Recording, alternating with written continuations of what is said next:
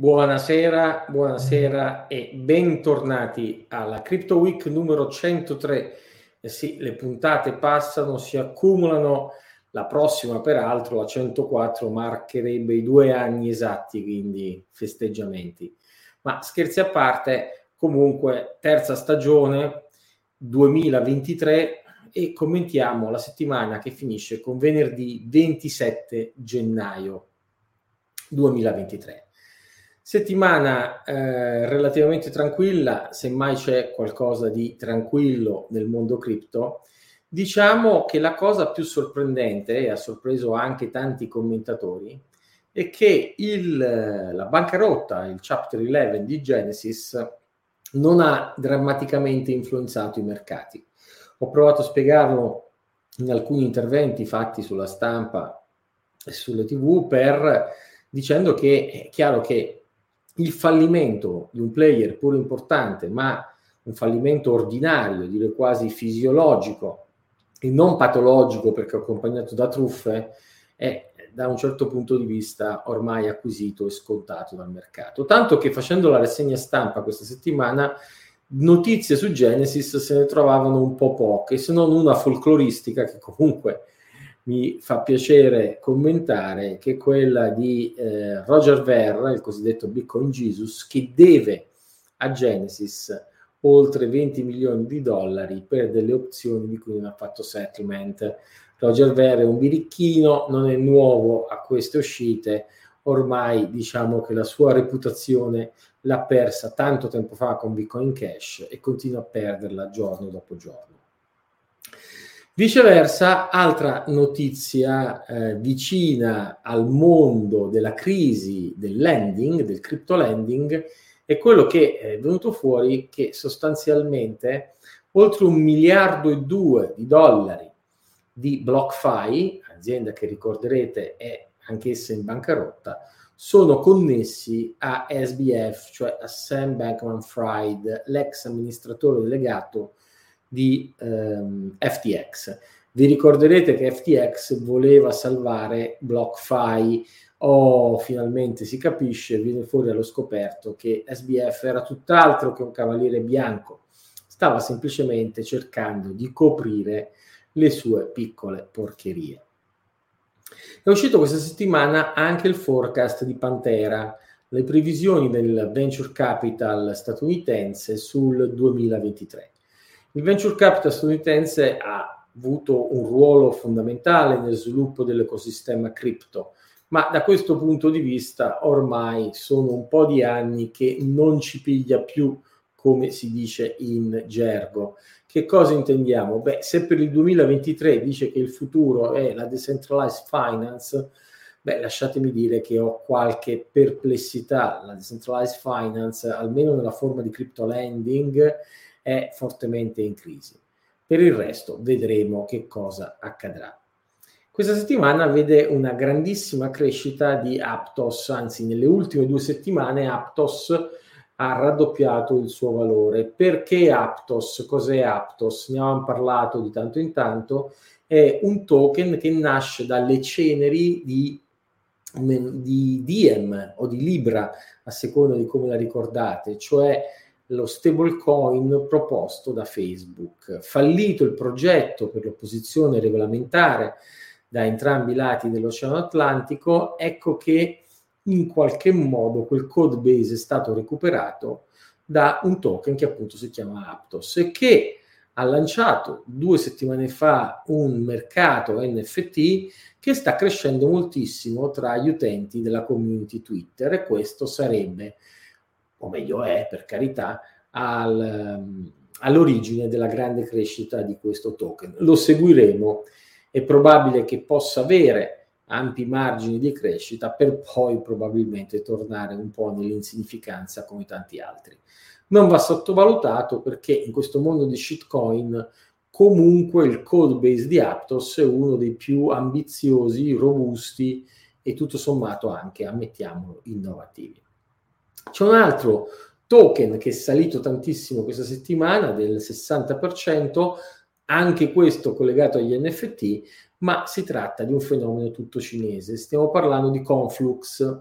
Conflux è il token associato a una piattaforma di NFT che è stata adottata o perlomeno che è supportata da Little Red Book, che probabilmente voi, come sottoscritto, non avevate, non avete alcuna idea di che cosa sia, ma io mi sono informato nel frattempo, è sostanzialmente l'Instagram cinese. Sapete che in Cina mh, i grandi colossi tecnologici occidentali non possono entrare e loro replicano un po' tutto l'ecosistema. Bene, la possibilità tramite Conflux di avere NFT sull'Instagram cinese ha ovviamente fatto salire alle stelle il valore di questo token.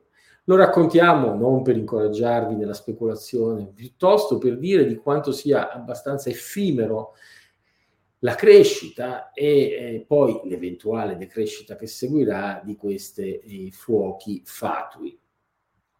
Tornando sui terreni tristi, a me mi piacerebbe dare notizie positive, ma appunto per spigolarne qualcuna bisogna andare in territorio shit, shitcoin.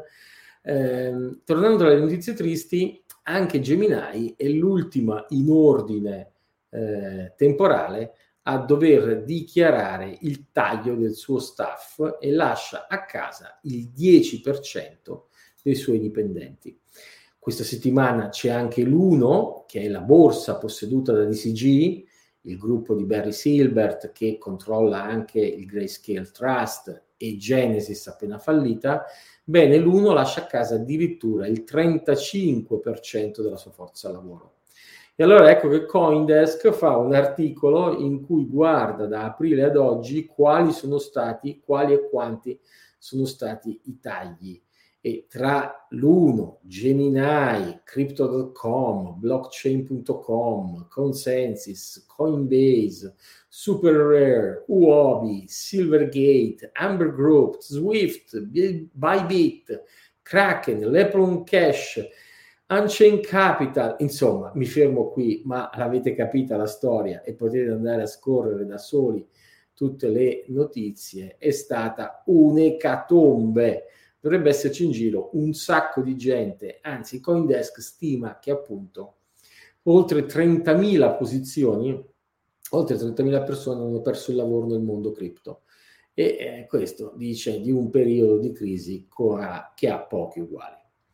Altra notizia della settimana, il regolatore svizzero ha dato una multa a Coinbase e lo potete leggere sia nel report di Coindesk che proprio nel sito della banca nazionale eh, olandese, della banca centrale olandese, una multa amministrativa a Coinbase Europe per aver operato in Olanda senza una registrazione locale. E sì, avrete presente che negli ultimi mesi di fatto un po' in tutta Europa sono stati istituiti dei registri per gli operatori, i cosiddetti Crypto Asset Service Provider, CASP, CASP, ebbene questa registrazione è di fatto eh, necessaria per poter operare in un paese. Bah, ci sono delle critiche che si potrebbero muovere alla faccia della post-portazione in tutta Europa, per cui la registrazione forse in un paese dovrebbe essere sufficiente per operare in Europa, ma tant'è per ora non è così.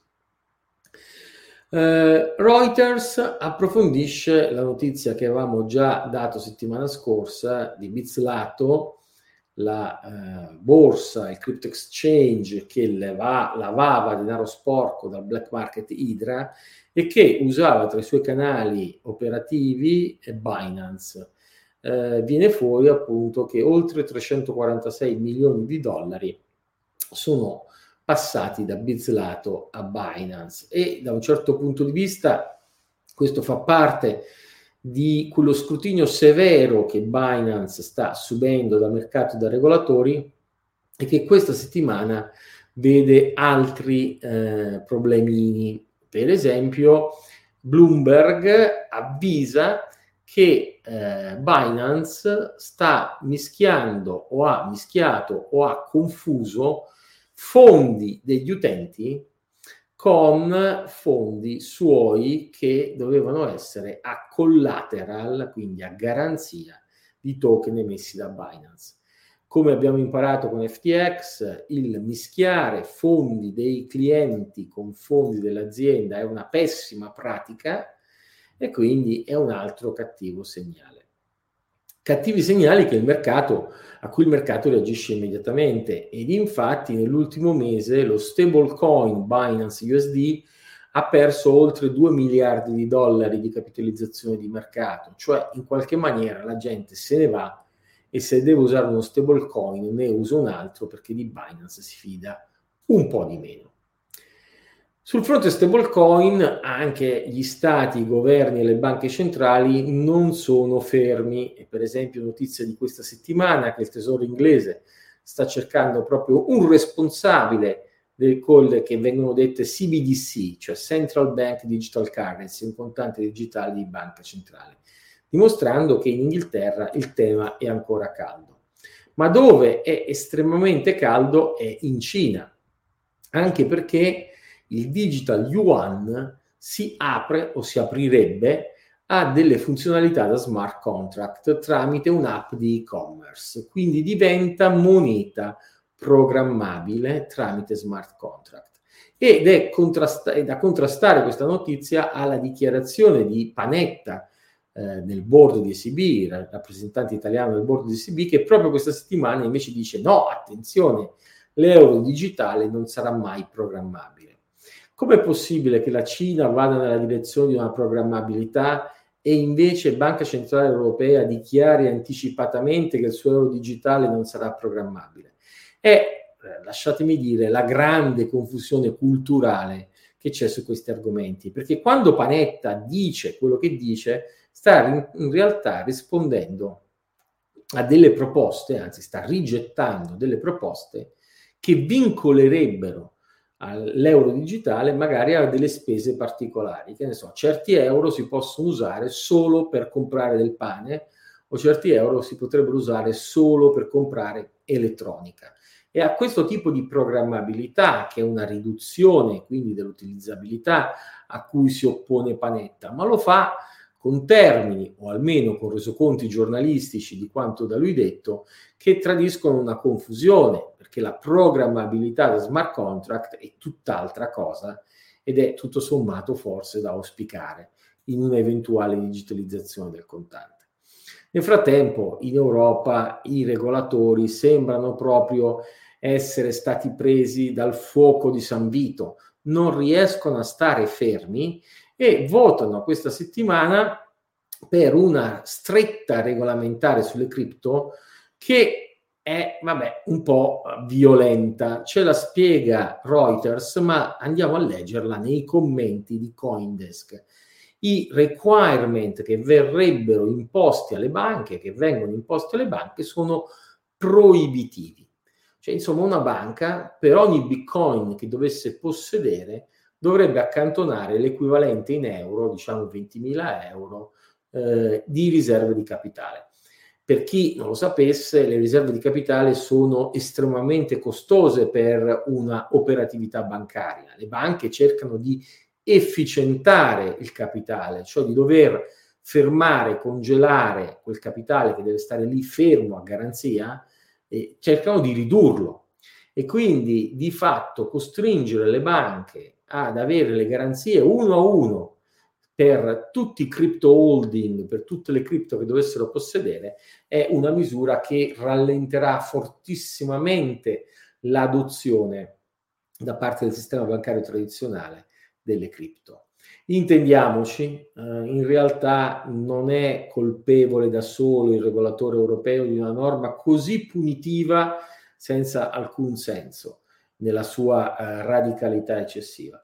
Eh, è in realtà questa un'indicazione che arriva dalla Banca dei Regolamenti Internazionali, la BIS, di, eh, eh, i cosiddetti requisiti di Basilea. La Banca dei Regolamenti Internazionali è un po' la banca centrale delle banche centrali e ha dato proprio queste indicazioni. Indicazioni a cui badate molti rappresentanti del mondo dell'investment bank statunitense hanno posto obiezioni ma per ora non sono riusciti a spuntarla.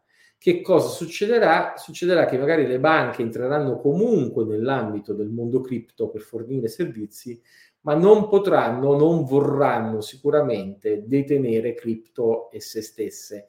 Non perché non lo vogliano, ma perché appunto artificialmente il regolatore rende questa, questo possesso particolarmente gravoso. Peraltro il regolatore europeo parla persino di introdurre una criptotassa per coprire le spese della Commissione europea e in generale dell'organizzazione europea, del Parlamento europeo e quant'altro. Sarebbe particolarmente odioso e fastidioso anche perché ricordiamo che le competenze fiscali in Europa stanno ai singoli paesi, quindi che tutti i paesi trovino un'intesa per tassare un settore e devolverne l'incasso al sostegno dell'Europa e questo settore, se proprio il settore cripto, sembrerebbe insomma veramente una eh, scelta del tutto eh, dettata da motivi direi quasi di antipatia istituzionale.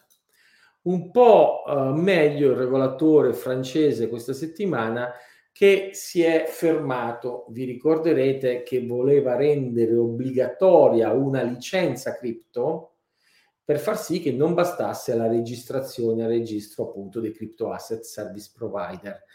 Eh, è tutta una questione amministrativa, chi è già iscritto nel registro di crypto asset service provider rischia di avere una licenza automaticamente almeno fino al 2026, la Francia voleva impedirlo, oggi ha fatto un passo indietro. Perché lo volesse impedire? Bah, di nuovo, antipatia istituzionale. Dall'altro lato dell'Atlantico il regolatore lavora e lavora con un fare che più volte ho commentato è estremamente più pragmatico e io guardo con molto più favore. In particolare la Federal Reserve questa settimana sequestra 700 milioni di dollari a SBF, Sam Bankman Fried, e quindi vi ricorderete che lui era stato arrestato ed è oggi eh, a piede libero grazie a una cauzione di 250 milioni di dollari. Per intanto gliene hanno sequestrati altri 700 perché, boh, non si sa mai, chissà che non sia costretto a ripagare qualcosa del buco che ha fatto. Sicuramente dopo FTX il congresso degli Stati Uniti sta lavorando alacremente per mettere in piedi un quadro regolamentare più sicuro e più completo per il mondo cripto. In particolare, per esempio, uh, New York, lo Stato di New York, che ha la famosa New York eh, license, la BIT license, la prima licenza statunitense per operatori cripto, ribadisce questa settimana quello che a qualunque operatore di buon senso dovrebbe sembrare ovvio, se non addirittura scontato, se non addirittura obbligatorio, cioè che i fondi dell'azienda non devono mischiarsi mai con i fondi dei clienti, ma ci deve essere una netta separazione tra i due. E questo non lo dice soltanto il buonsenso, lo dice anche il regolatore e lo abbiamo visto commentato un po' da tutta la stampa di settore. Vi ricordo, come sempre, che eh, in questa, le notizie commentate in questa Crypto Week poi le trovate linkate una a una sulla pagina Crypto Week del, di CheckSig. Avviamoci alla conclusione. Eh, Chainalysis, che noi seguiamo con attenzione, i suoi report sono sempre molto interessanti, sebbene coprano, come dire, quella parte patologica dell'uso delle cripto, fa vedere questa settimana, anzi, perdonatemi, ormai era già notizia di settimana scorsa, ma me l'ero persa, che i ritorni i profitti ottenuti dai criminali tramite ransomware sono diminuiti significativamente e fondamentalmente perché le vittime rifiutano di pagare, ma diciamolo chiaramente, le vittime rifiutano di pagare perché nel frattempo qualcosa hanno imparato e probabilmente fanno backup le aziende dei loro dati proprio per difendersi dal rischio di ransomware. Infine, ultima notizia della settimana, Blockstream raccoglie 125 milioni di dollari. Complimenti a Blockstream che riesce a raccogliere cifre così significative in un inverno cripto così duro per rinforzare e espandere la sua infrastruttura e i suoi servizi di mining. Blockstream, azienda meritoria per quello che fa e contribuisce nello sviluppo e nella manutenzione del protocollo Bitcoin, non è mai realmente decollata dal punto di vista commerciale. La sua sidechain liquid è rimasta poco più di un esperimento e tutte le altre cose, dai satelliti a non so che altro, sono poco più che folcloristici. In questo caso, in realtà, da qualche anno ormai ha un business di mining che evidentemente è significativamente profittevole e lo fa crescere. Questa sarebbe un po' l'ultima notizia di questa settimana. Vediamo le domande. Mamma, quante domande questa sera. Allora, innanzitutto una notazione di servizio.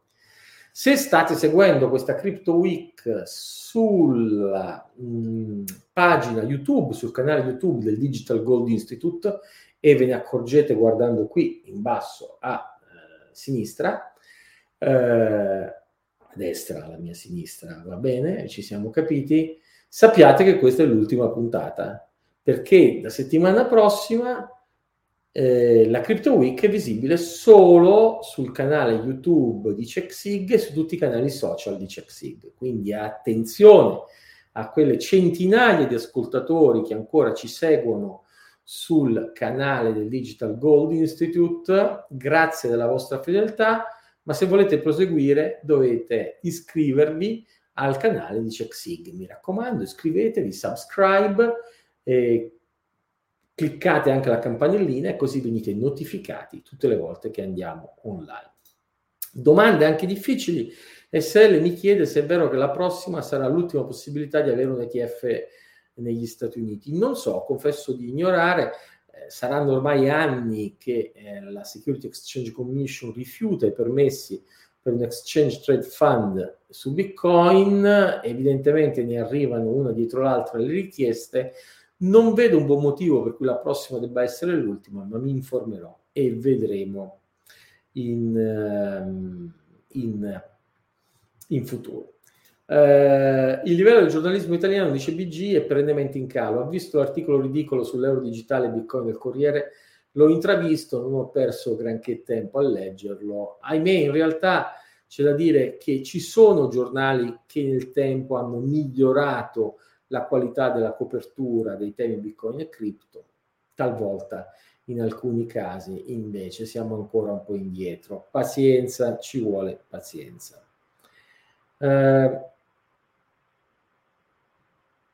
sempre GD ci chiede un prestito con sottostante Bitcoin, intende dire in realtà con Bitcoin a garanzia. Come si comporterebbe in questa fase di mercato dove la volatilità è alta, il debitore non rischierebbe di andare incontro a margin call improvvise? Sì, certamente, però se pensiamo al prestito per eccellenza garantito da Bitcoin, quello che Silvergate ha fatto a MicroStrategy, in realtà il cuscinetto, eh, la sovracollateralizzazione, come si dice in gergo, cioè l'eccesso di garanzie, è tipicamente così alto da evitare, o perlomeno da aver evitato certamente nel caso di, um, di MicroStrategy, di Silvergate, l'attivazione delle margin call. Tipicamente parliamo almeno di garanzie che dovrebbero essere quattro volte eh, il prestito concesso. Uh, Francesco Tutino chiede a quanto io preveda uh, potrà salire il Bitcoin entro fine anno. Caro Francesco, se lo sapessi e avessi la sfera di cristallo, non sarei qui a fare la Crypto Week, ma sarei sotto una palma a sorseggiare champagne e sfruttando questa mia capacità previsionale. Quello che posso dire è che tipicamente chi resta dentro Bitcoin per un periodo lungo, diciamo tre anni, ad oggi non ha mai perso denaro. Uh, Rick mi fa una domanda imbarazzante, mi chiede se CheckSig fa custodia anche di altcoin. Beh, CheckSig è una società evidentemente fortemente centrata su Bitcoin su una tecnologia Bitcoin, ma siccome come tutte le società che devono servire clienti, noi andiamo incontro alle esigenze dei clienti. Quindi facciamo custodia anche di Ether e facciamo custodia anche di stablecoin. Poi in realtà abbiamo la capacità tecnica di fare custodia di un po' di tutto, ma ad oggi non abbiamo avuto clienti significativi che chiedessero altro rispetto a Bitcoin, che cuba più o meno nel nostro portafoglio l'85%, nel portafoglio dei nostri clienti, Ether che cuberà un 10%, gli stablecoin che cubano un residuale 5%. D'altronde con gli shitcoin estremamente volatili, tipicamente le persone vogliono fare trading sul mercato. TechWorld vi fa notare che l'hash rate si sta sbilanciando fortemente verso due singole aziende, Foundry e Pool, che insieme detengono poco più del 52%. È un problema da un certo punto di vista, ovviamente, eh, tutte le volte che c'è una centralizzazione di questo tipo è un problema. Dall'altro lato l'abbiamo visto nella storia, quando GigaHash.io ha superato da solo il 50%, ha invitato i suoi membri ad andare in altri pool, è scesa sotto il 50% e poi è scomparsa. Quando tutto sommato l'80%, il 70, l'80% del mining era in Cina ed era forse addirittura riconducibile a uno o due attori, beh, adesso è stato proibito in Cina, è migrato altrove. Insomma, i miner hanno incentivi economici a non distruggere la gallina delle uova d'oro che si chiama Bitcoin. Uh, BG va sempre su, no, ecco, stessa domanda. Bene, così, allora, grazie professore, buona serata, grazie a voi che ci seguite sempre con attenzione. Vi auguriamo un buon weekend e evidentemente, come sempre, un buon Bitcoin a tutti.